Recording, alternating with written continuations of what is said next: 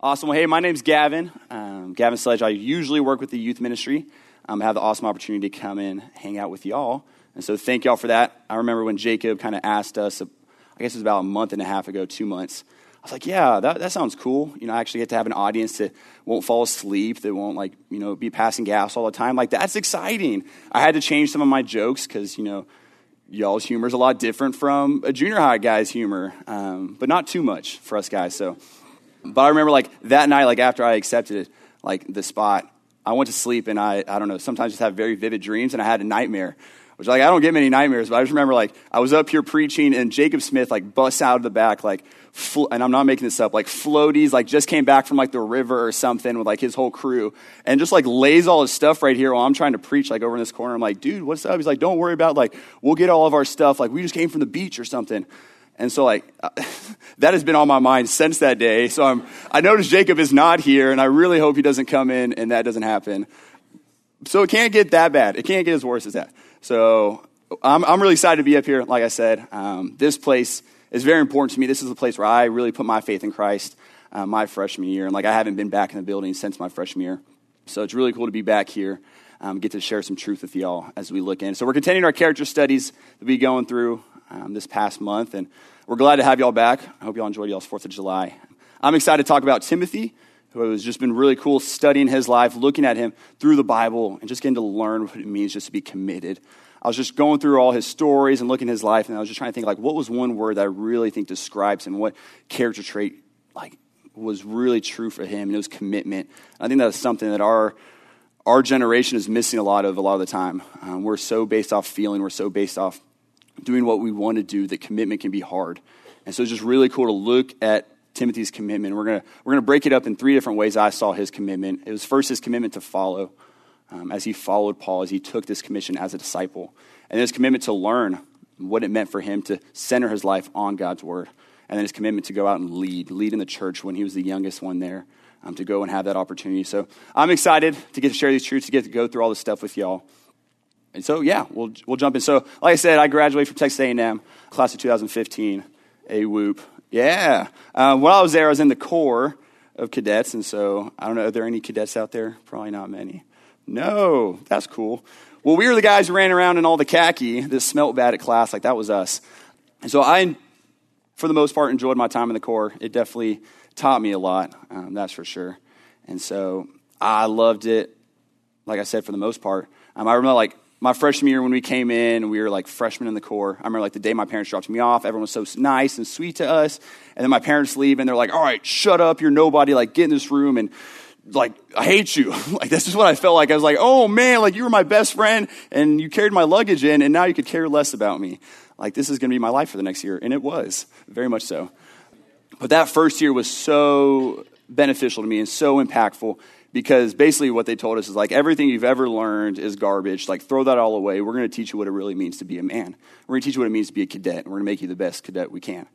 And so it was dumping out all this past knowledge, dumping out all these things that I had learned and all these habits that I've built up to learn what it meant to be a cadet. And so there's people in charge of us who are sophomores who displayed what it meant to be a perfect freshman in the Corps, and we were to replicate them. All right, we were supposed to learn from them. We had to follow them. So before I could ever be any formal leader in the Corps, I first had to learn what it meant to follow, right? And then we also had this book that we called the Cadence, which is this little nasty book we had to carry around.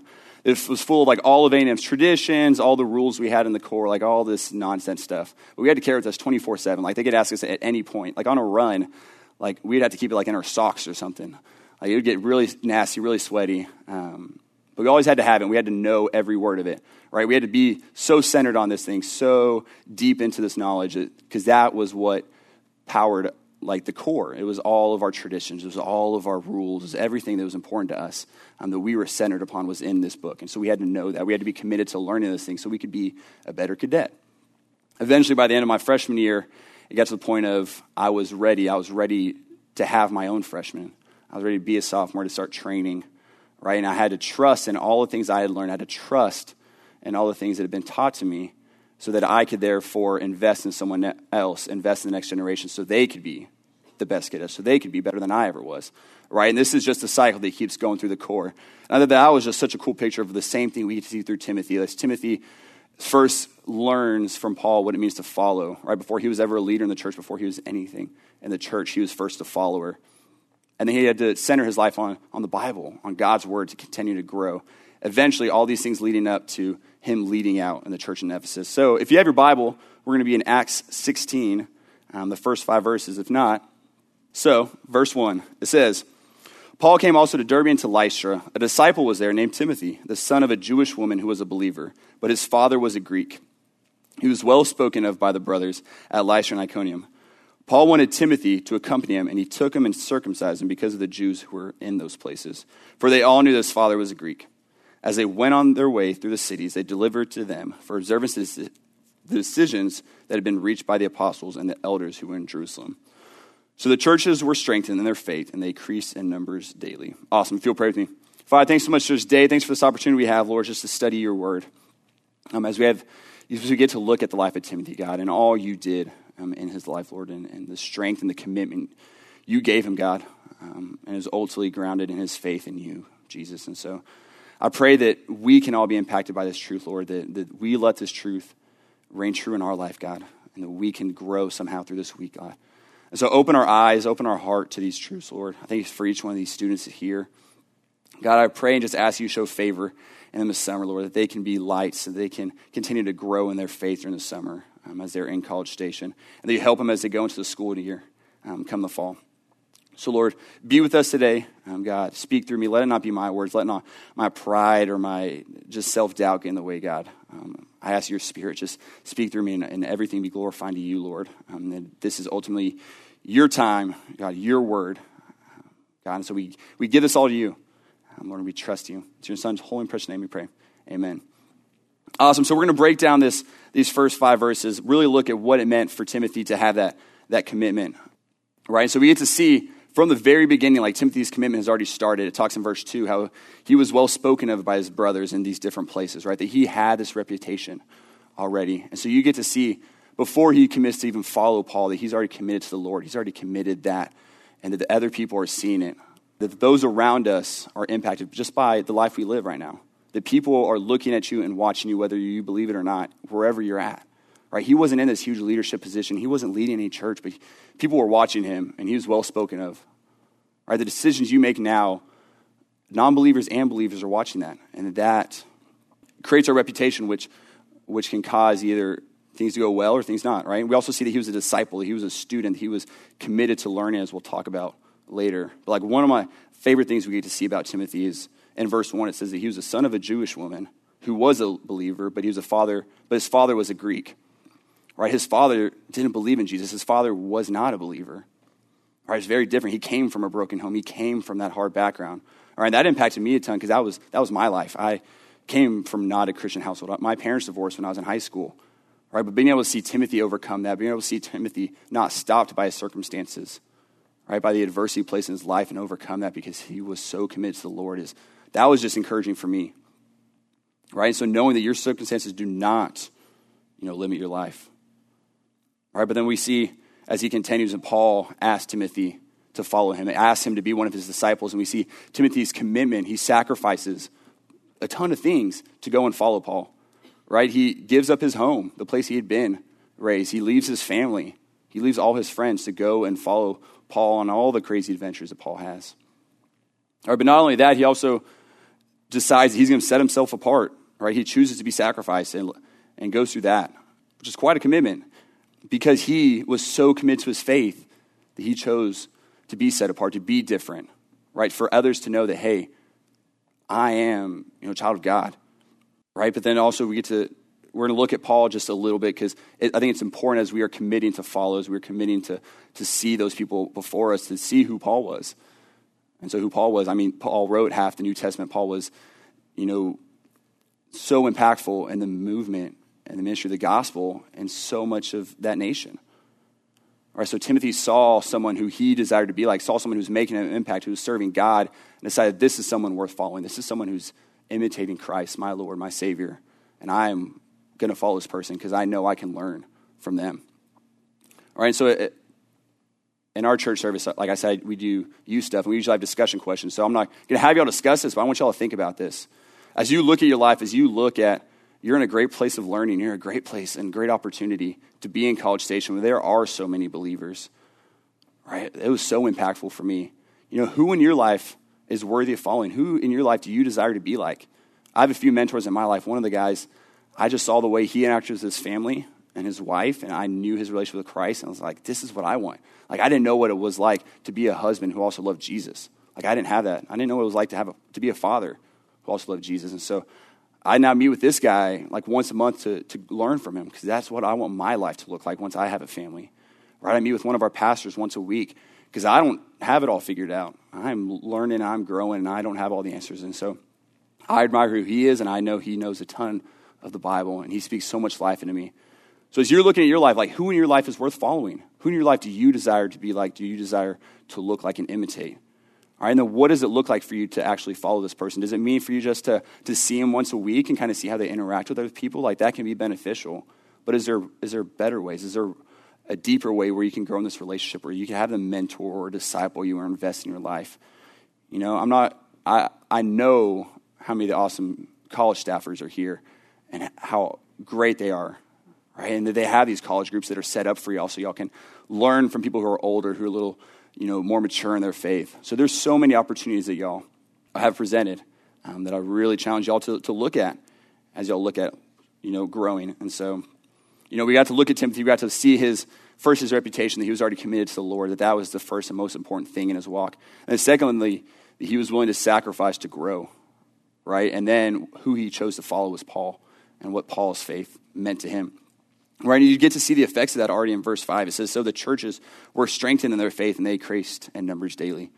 Just as you have these guys who are so in love with the Lord, who are willing and humble enough to grow from one another, that they are just impacting churches, that these churches that they are coming into are just being strengthened, right? And so we need to learn from that. And now we're going to talk about what it meant for Timothy to be committed to learning. And so if you have your Bible, we're going to move over now to 1 Timothy chapter 4. So a little background. This is obviously a letter to Timothy from Paul.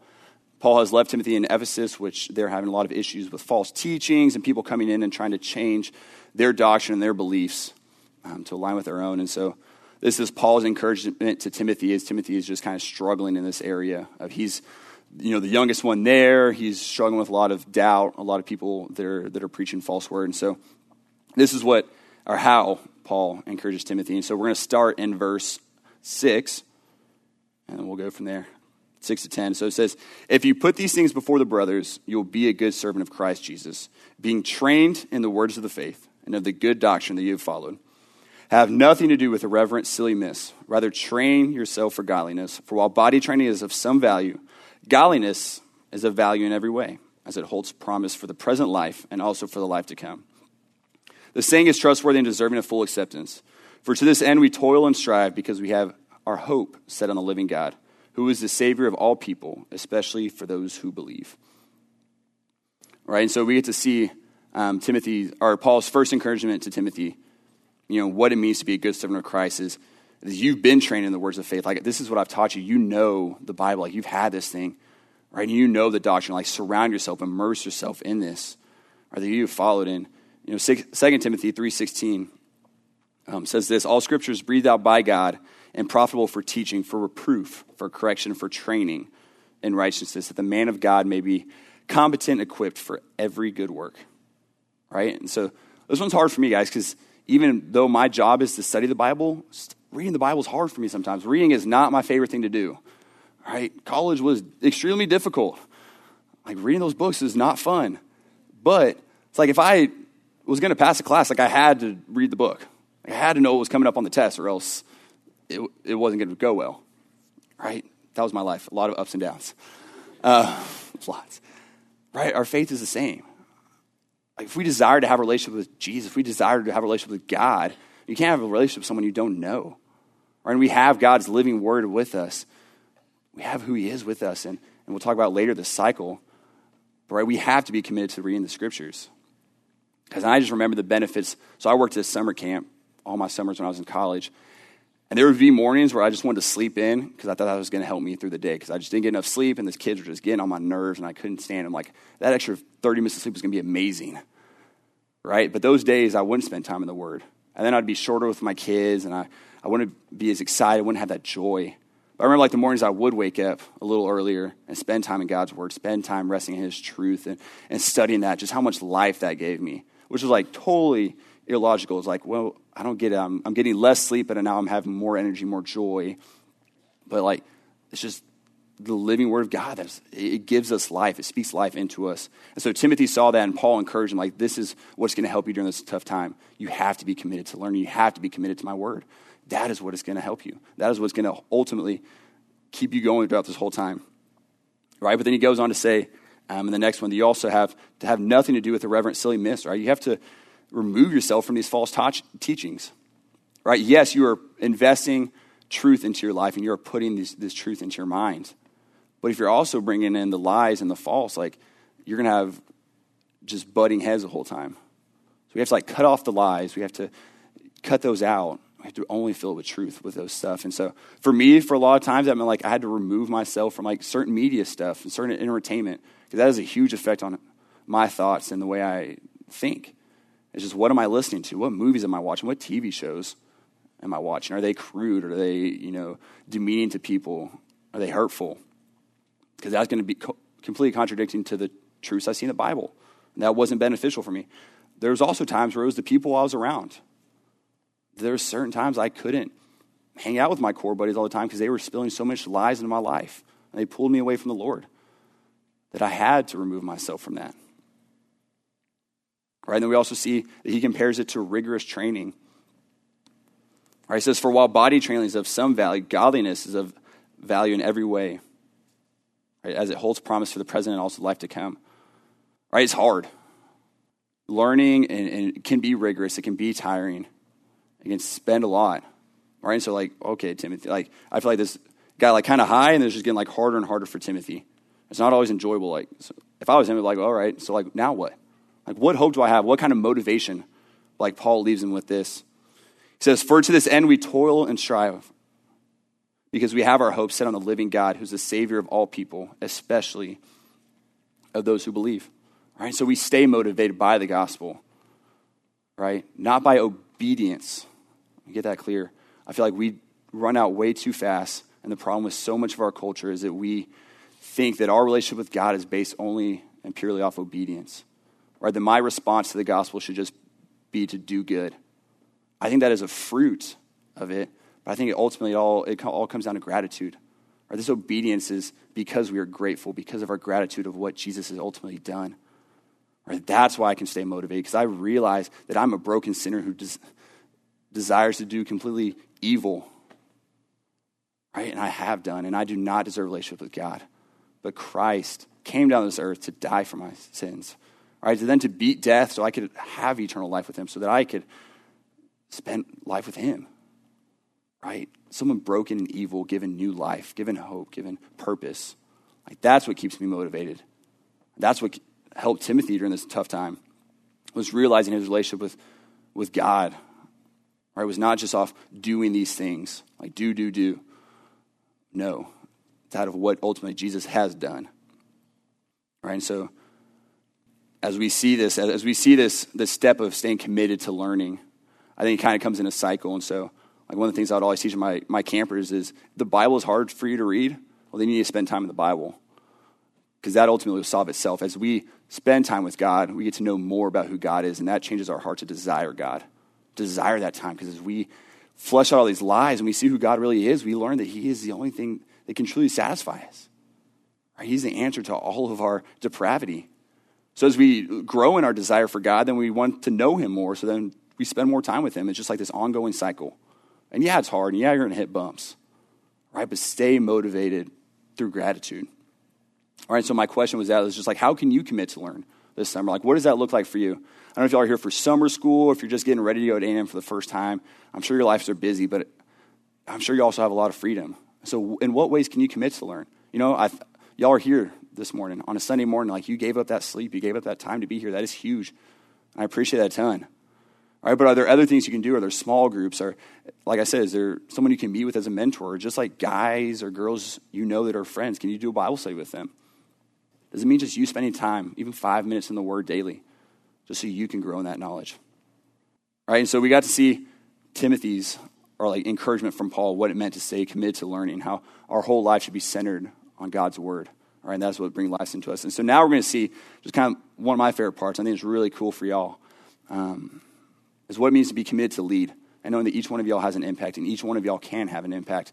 And so I'm going to tell y'all about a guy in my life who had a huge impact on me. So like I said, I worked at a Christian camp all my summers at Pine Cove up there and just absolutely loved it. Yeah, that's what I like to see. It was great. It was so huge for me, my faith, and definitely gave and opened my eyes to ministry, and is the reason I'm here. But there was one guy, like I think back of like who impacted me and who led me to Christ. There's a few guys that all come to mind, but like this one guy is like, he's right there at the top. All right. And his name was Chancellor Davidson. And this guy was amazing. Like he had such a genuine faith, and it was just like the smile that would just light up anyone's world. Just, you could just see the joy overflowing. And even if it was like doing like stuff he didn't want to do, because at camp, there's a lot of things we don't like to do. He just was always joyful, always smiling, always encouraging me. I mean, he came at a time of camp where I was having like one of the toughest cabins. They all just hated each other, and they were crazy. And just like I was about to just lose it and give up, like ride home. I was doubting myself. I was doubting God. I was tired, honestly. It was the end of summer. And I was just about to give up. And I remember just having conversations with Chance and him just encouraging me and speaking truth into my life. And so Chance had brain cancer for a part of his life, and had a brain tumor before I got to know him, and spent like a whole year of his life in the ER. Which is crazy for me to think about, because I spent like a day or two in the ER and just absolutely hated it. Like a whole year of his life was amazing. But that didn't grow doubt. Instead, that grew trust in God's sovereignty. That grew trust in God's goodness. I remember so many of our conversations would always point back to God's goodness. And it never came up as like, well, yeah, but I had to go through these things. No, it was just like, but God is so good. Gavin, like this is who God is. And man, he helped me so much. And it was really cool, because by like the time my time was done with him, like he helped to bring our cabin together. I remember when Chance left, like our whole cabin just crying because of this guy and the impact they had on them. He brought me hope, like I said. And then, you know, I tried to keep up with him after camp. But he ended up relapsing with his brain cancer. And then like 2 months after that died to go be with Jesus, which, you know, I love, because he's away from this pain. But man, my heart hurt, because this world lost such an impactor for the gospel, such a guy who was making or changing people's lives just because of his faith. Like for Chance, it was never that he was the most athletic. It wasn't that he was the most popular, that he looked a certain way. Like that's not what gave him the impact. It was none of these things. It was, he was impactful because of his faith. He was impacted because of the way he lived, because he realized who Jesus was, and that's what changed his life, which allowed him to change others. And so I have a photo of me with Chance. And so Chance is on the bottom right. And like, so Chance was in our cabin. Chance was 13 years old. You know, here I was a 20-year-old thinking I had it all together, thinking that I was going to be the one who was going to change these kids' lives. I was going to be the one who pointed these kids to Jesus. And yet he left me a better man than I had ever been, right? He was the one who changed my life at 13, right? And so there's that smile, like this kid. That was like our first day at camp, like where all the kids are super awkward and like don't know what's going on. Like, he was just loving it. He's like, man, this is the best thing ever. Because he'd been in the hospital 2 months prior to that. Like this was his first thing to be able to do with kids his age, right? And he just had so much love and so much joy. And so, you know, for him, like I said, it didn't matter his age. That didn't matter. It was the way he lived his life. And that's what impacted me. That's what changed me. And so I think for me, like my desires for y'all is, y'all are in college right now. Y'all are in such a cool opportunity. And not to wait to have an impact of, well, I'm going to wait till I'm out of college, because that's when I can really have an impact, or that's where I can really change lives. Like right now I'm in college and like I'm busy or I'm still learning or I'm still so young. Like, no, like your age does not matter, right? If you have the Holy Spirit living inside you and if your life has been changed by Christ, like you can go and make that impact. And so we're going to see that Paul gives Timothy that same encouragement. So we're going to continue those same verses going from 11 on to finish out chapter 4. It says, command and teach these things. Let no one despise you for your youth. But set the believers an example in speech, in conduct, in love, in faith, and purity. Until I come, devote yourself to the public reading of Scripture, to exhortation, to teaching. Do not neglect the gift you have, which was given you by prophecy when the council of elders laid their hand on you. Practice these things. Immerse yourself in them, so you may see all your progress. Keep a close watch on yourself and on the teaching. Persist in this, for by doing so, you'll both save yourself and your hearers. All right, so what can we learn from Paul, right? And like I said it before, when I was talking about chance, and I want to say it again, that you are not limited by your age. Your age does not qualify you to have an impact, and your age does not disqualify you to have an impact. That's not what it is, right? He says it right here. Let no one despise you for your youth, but set the believers an example, right? The impact we have is through our example. And so he lists off a few things that we should set an example and that we have to live by and that will affect others, right? In speech, our words have a huge impact on how others see us. There's a myth that sticks and stones may break my bones, but words will never hurt me, right? That's always out there, but that is garbage. I just say that's so dumb, right? Our words do have an impact. Our words can speak truth and speak life, or like Proverbs say, that they can bring death. We can build people up or we can tear them down so easy, right? So are you setting an example by your speech? Are you glorifying God by the things you're saying? Also by your conduct, right? Do we carry ourselves in a respectful manner? Do we look like Christ by the way we live? Could someone look at you and look at your life, never having talked to you, and say, yeah, that guy's a believer in Jesus. I can tell. I can tell by the way he lives. His life has been changed by Christ, right? In love, 1 Corinthians 13, you know, I can prophesy. I can do all these things. I can speak in tongues, but without love, I am nothing, right? In this time of our world needs love, guys. These people, we are all hurting. Love can change so much. If we can get rid of all this preconceived notions, all these perceptions we have, and just love our brothers and sisters, man, the movement and the changes that can happen, right? Our faith, be able to preserve and find joy and miss trials, miss all these things. Can we still trust in God's goodness and God's sovereignty? And can that be shown by our example? And impurity. All right, our culture is so hypersexualized as sex. It's just everywhere. It's so common. It's so natural. All right, are we walking in purity and setting an example that we are set apart from the world because we know that God is good. We know that he's holding on to something better for us. Come marriage, come that, right? So knowing that our impact can come through our example, through the life we live, can impact other people, right? And then he goes on to say, you know, teaching others, right? Devote yourself to the public reading of Scripture, to exhortation, to teaching. Do not neglect the gifts you have, which was given you by prophecy when the council of elders, right? Once again, being able to speak truth, being able to speak God's word comes from, first off, knowing God's word. You can't speak God's word unless you know God's word. It just doesn't work. I did that on plenty of college exams thinking I knew what I was saying, but honestly knew nothing, right? And those were all my papers that got turned in with just bad grades on them.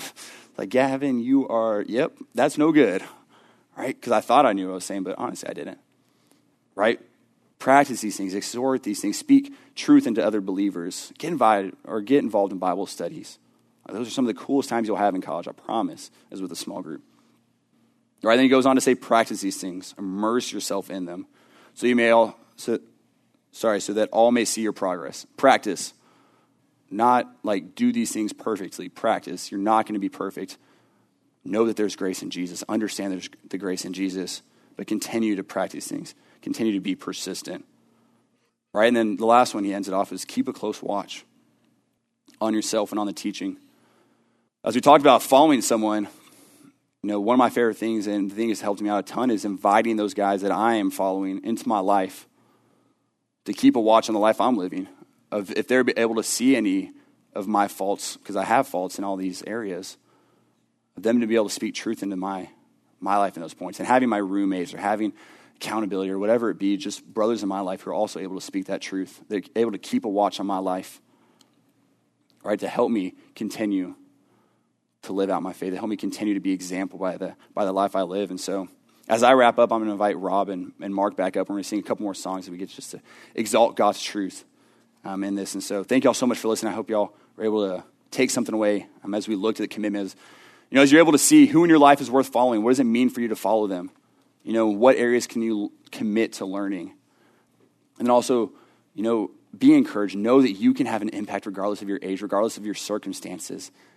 If you trust and you're following Jesus and you're living in that faith, right? So these guys are going to come on up. Thank y'all so much. Cool. So real quick, before we sing a little bit more, can we just, right where we're at, just take a second and and just kind of pray. And I mean, Gavin talks about, I mean, Chance was 13, and I mean, you don't have to be a certain age. You don't have to graduate first. You don't have to, you know, go overseas to do these, you know, great things. I mean, you can. It starts right now. And Gavin said, you know, this world needs love. So let's just take a second right where we are and just pray for a few minutes and just ask God, I mean, show me what you want me to do right now, right here, this week. And then we'll jump back into worship.